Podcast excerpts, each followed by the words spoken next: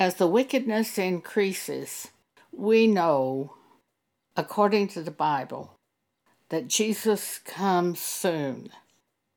And the judgments of God and complete destruction of the heaven on earth by God come at the end of this time.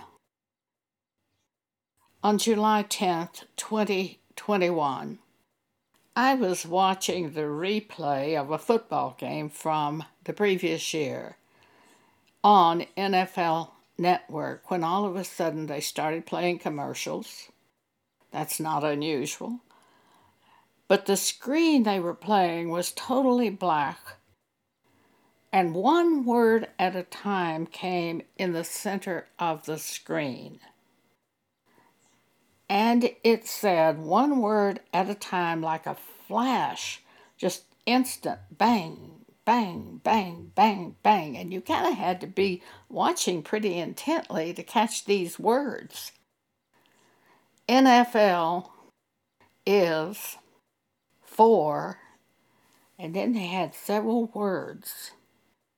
And then they said gays, lesbians, and a bunch more words. It's the first time I've ever seen something like this on a major network.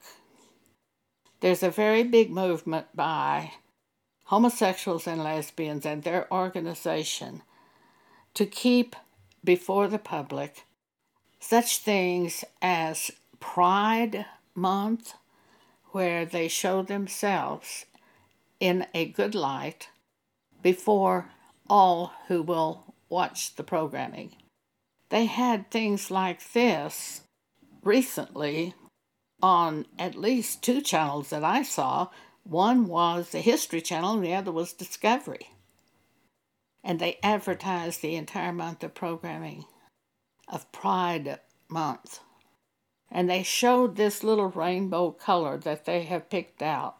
Rainbow being something that God put in the sky in the days of Noah to remind himself not to destroy this present earth by rain as he did in the days of Noah. We know by the Bible this present earth and heaven will be destroyed by fire after the coming of Jesus, after the dead in Christ have been raised by Jesus, after the elect of God are taken off of this earth. Fire will destroy everything else. There's a very interesting scripture, Matthew 24, which says, Immediately after the tribulation of those days, shall the sun be darkened, and the moon shall not give her light, and the stars shall fall from heaven, and the powers of heaven shall be shaken. And then shall appear the sign of the Son of Man in heaven and then shall all the tribes of the earth mourn. Why? Why would they mourn? The elect of God will rejoice because we know we're going to be taken off this earth and we will rise and go into the air and we will meet all of the dead in Christ who have been resurrected and we will be taken by Jesus to the new heaven and the new earth that is created by God, especially for the elect of God. We read about that in uh, Revelation 21, verses 1 through 5. So the elect of God will rejoice when Jesus returns, but the world and the apostate churches won't rejoice. When they see Jesus coming through the air, they're going to mourn because everything they can see with their natural eye will be destroyed by God. All the things they've worked for, all the pride of man, the reputations that they've worked to build, all of the properties, all of the things that you can see with your natural eye will be destroyed by God in the fire just after Jesus returns through the air. Now, they must have to go through the Great Tribulation first. I don't know the sequence of that exactly. It looks to me like that the Great Tribulation comes, then Jesus comes, and then he removes the elect of God. But the tribes of the earth are all going to mourn. And I know the, the apostate churches are going to mourn because things are going to be so bad all of a sudden, they're going to wake up and realize they're in the midst of this thing. Those apostate churches that have cast away Scripture in order to approve sinners into the church without repentance, in order to approve various sins and make people feel good about themselves so that no one repents. Those are the apostate churches. And they're all over today. You just see them everywhere. They're going to be destroyed when Jesus returns. I know that because of Second Thessalonians chapter 2 verse 8. And then shall that wicked be revealed whom the Lord shall consume with the spirit of his mouth, and shall destroy with the brightness of his coming. He will destroy the apostate churches along with this present world. He comes to gather the elect of God before this world is destroyed. So the world and the television channels and the apostate churches and the people of this world are saying, hey, no problem, we accept you, no problem. Even most churches won't speak what the Bible says. The Bible says, Romans 1, verses 26 27. For this cause God gave them up unto vile affections. For even their women did change the natural use into that which is against nature. And likewise also the men, leaving the natural use of the woman, burned in their lust one toward another, men with men, working that which is unseemly, and receiving in themselves that recompense of their error which was meet. And even as they did not like to retain God in their knowledge, God gave them over to a reprobate mind to do those things which are not convenient. That is concerning homosexuals and lesbians according to the Bible, Romans chapter 1, verses 26 through 28. It all reminds me of the voice of one crying in the wilderness. For John the Baptist came prior to the first coming, coming of Jesus, crying in the wilderness, saying, Prepare ye the way of the Lord, announcing Jesus is coming. Prepare ye the way of the Lord. The way of the Lord for us is shown to us in the New Testament Bible. We who are the elect of God cling to those scriptures without falling away. The apostate church falls away from scripture. The apostle Paul told us that Jesus could not return until the apostasy takes place in the churches in Second Thessalonians chapter 2, start at verse 3. Paul said, Let no man deceive you by any means, for that day of the Lord shall not come, except there come a falling away first. In 1982, God said to me, The falling away that Paul's speaking of here those are not people leaving the churches. The falling away are the churches leaving the scriptures. So Paul says, starting at verse 3, Let no man deceive you by any means, for that day of the Lord shall not come, except there come a falling away first, and that man of sin be revealed, the son of perdition, who opposeth and exalteth himself above all that is called God or that is worshipped, so that he, as God, sitteth in the temple of God, showing himself that he is God. Antichrist coming into the churches. In 2017, God gave me the word restrain, restrains. I found it in the NASB in Second Thessalonians 2.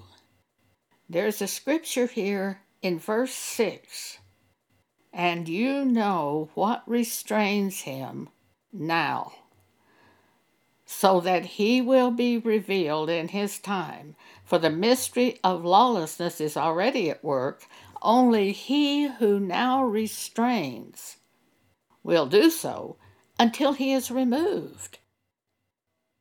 And I said to God, Who is it that restrains Antichrist and keeps him out of the churches? And instantly I knew the answer. It's the scriptures, Jesus, the scriptures, the Word of God, that keeps Antichrist out of the churches. And the minute the scriptures were removed, the minute the churches fell away from scripture, Antichrist could move in. And we have seen that big time. Proof? Which of you have ever heard it taught that the man who marries a divorced woman commits adultery. I've never heard that taught in any church in 45 years.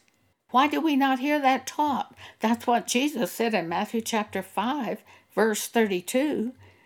If a man marries a divorced woman, he commits adultery. Why do we not hear people being warned in churches today? Well, it's because they've fallen away from that scripture because that scripture would not be popular.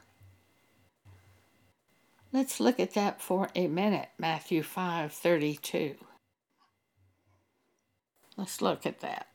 That's at the end of this verse 32, but let's read all of verse 32. Matthew 5:32 Jesus says, "But I say unto you that whosoever shall put away his wife, divorce his wife, saving for the cause of fornication, causeth her to commit adultery. She will go out and remarry, and by remarrying she commits adultery.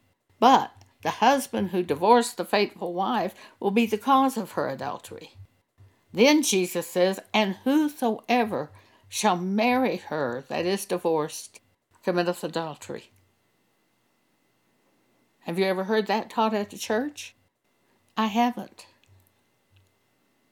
Though I was born again in 1975 and started attending church at that time, never once have I ever heard these words taught at any church. If you, as a man, marry a divorced woman, you commit adultery. There was a man in our own church group who filed divorce papers against his wife in the U.S. courts. When I found out about it, I called him and I said, Has your wife been unfaithful to you?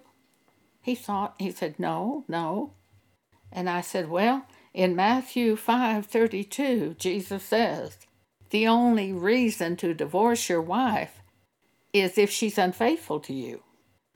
That's the only scriptural reason for you to have to divorce your wife. Look at Matthew 5:32. He apparently looked at it and he withdrew those divorce proceedings from the U.S. courts. Let's read Matthew 5:32 once again. Jesus says, "But I say unto you that whosoever shall put away his wife, divorce his wife, saving for the cause of fornication, that's the only reason to divorce your wife. Whosoever shall put away his wife, saving for the cause of fornication, causeth her to commit adultery, and whosoever shall marry her that is divorced committeth adultery. So the man who divorces the faithful wife causes her to commit adultery when she goes out and remarries.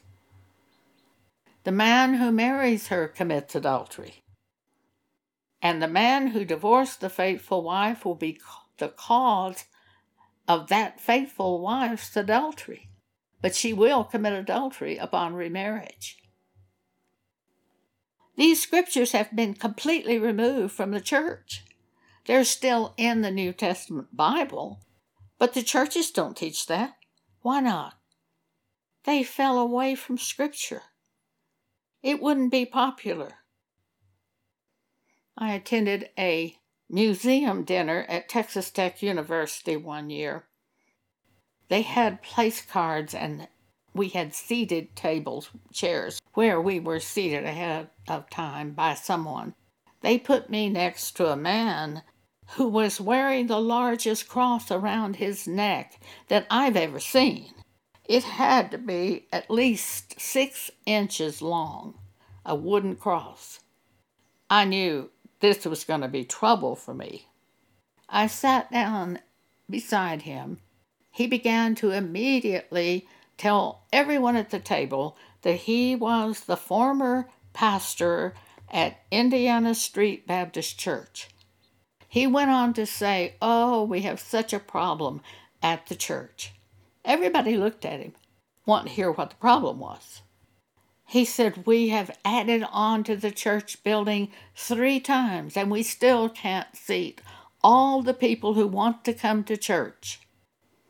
I spoke up and I said, Well, if you would teach what Jesus says in Matthew 5:32 that the man who marries a divorced woman commits adultery, if you would teach that, about half of those people would get up and leave you and you wouldn't have any trouble seating the people at your church building. His mouth fell open. I fled. I wasn't going to sit by that man at a dinner. Though I'd paid for my dinner, I wasn't going to stay there. I fled.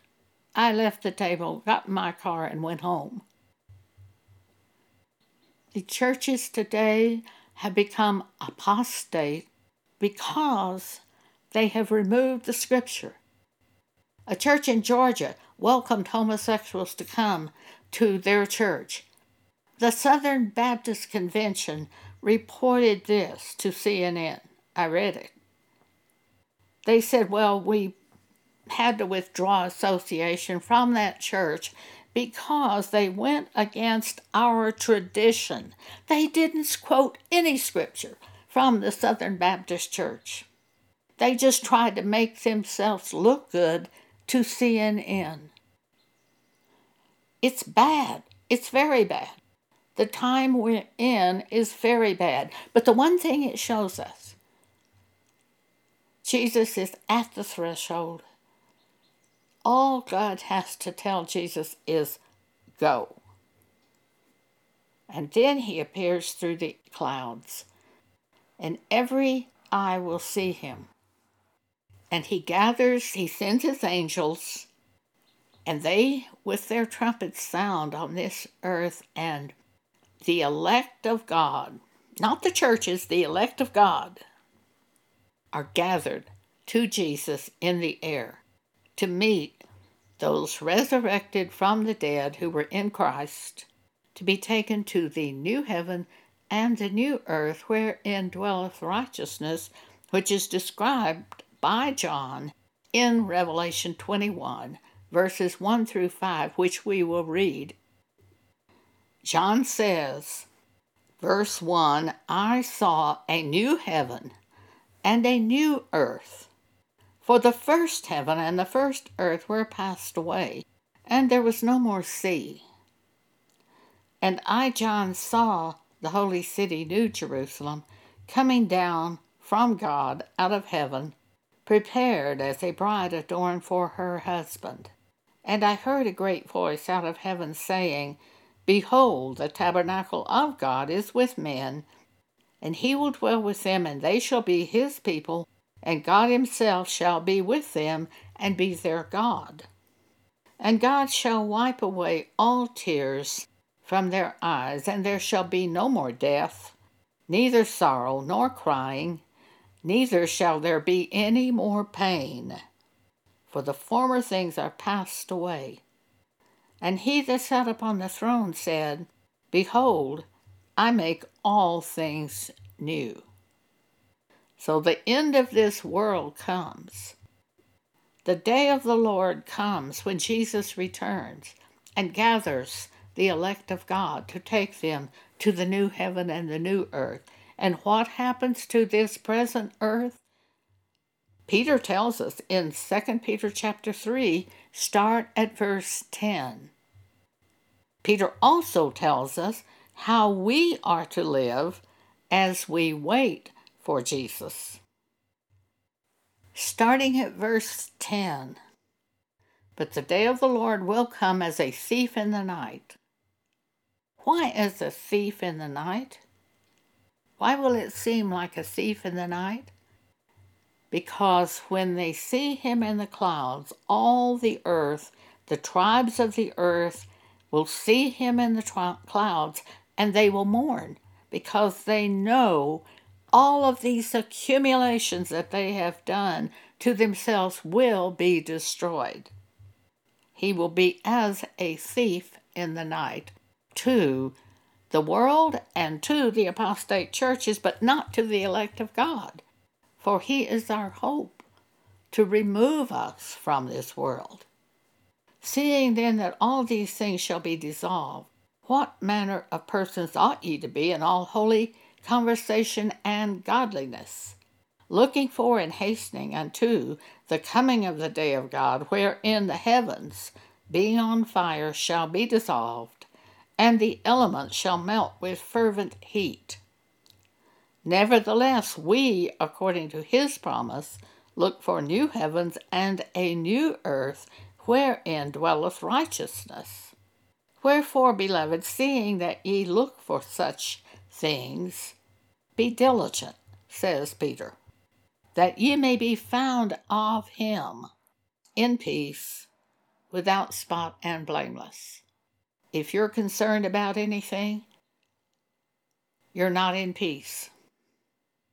You're not ready for the return of Jesus unless you are in peace, without spot and blameless.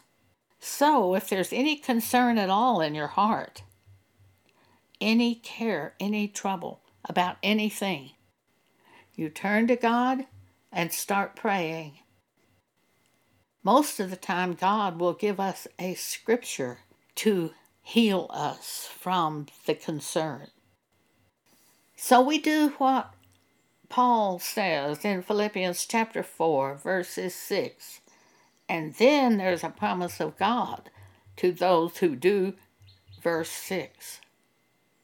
Be careful for nothing, says Paul, but in everything by prayer and supplication with thanksgiving, let your requests be made known unto God.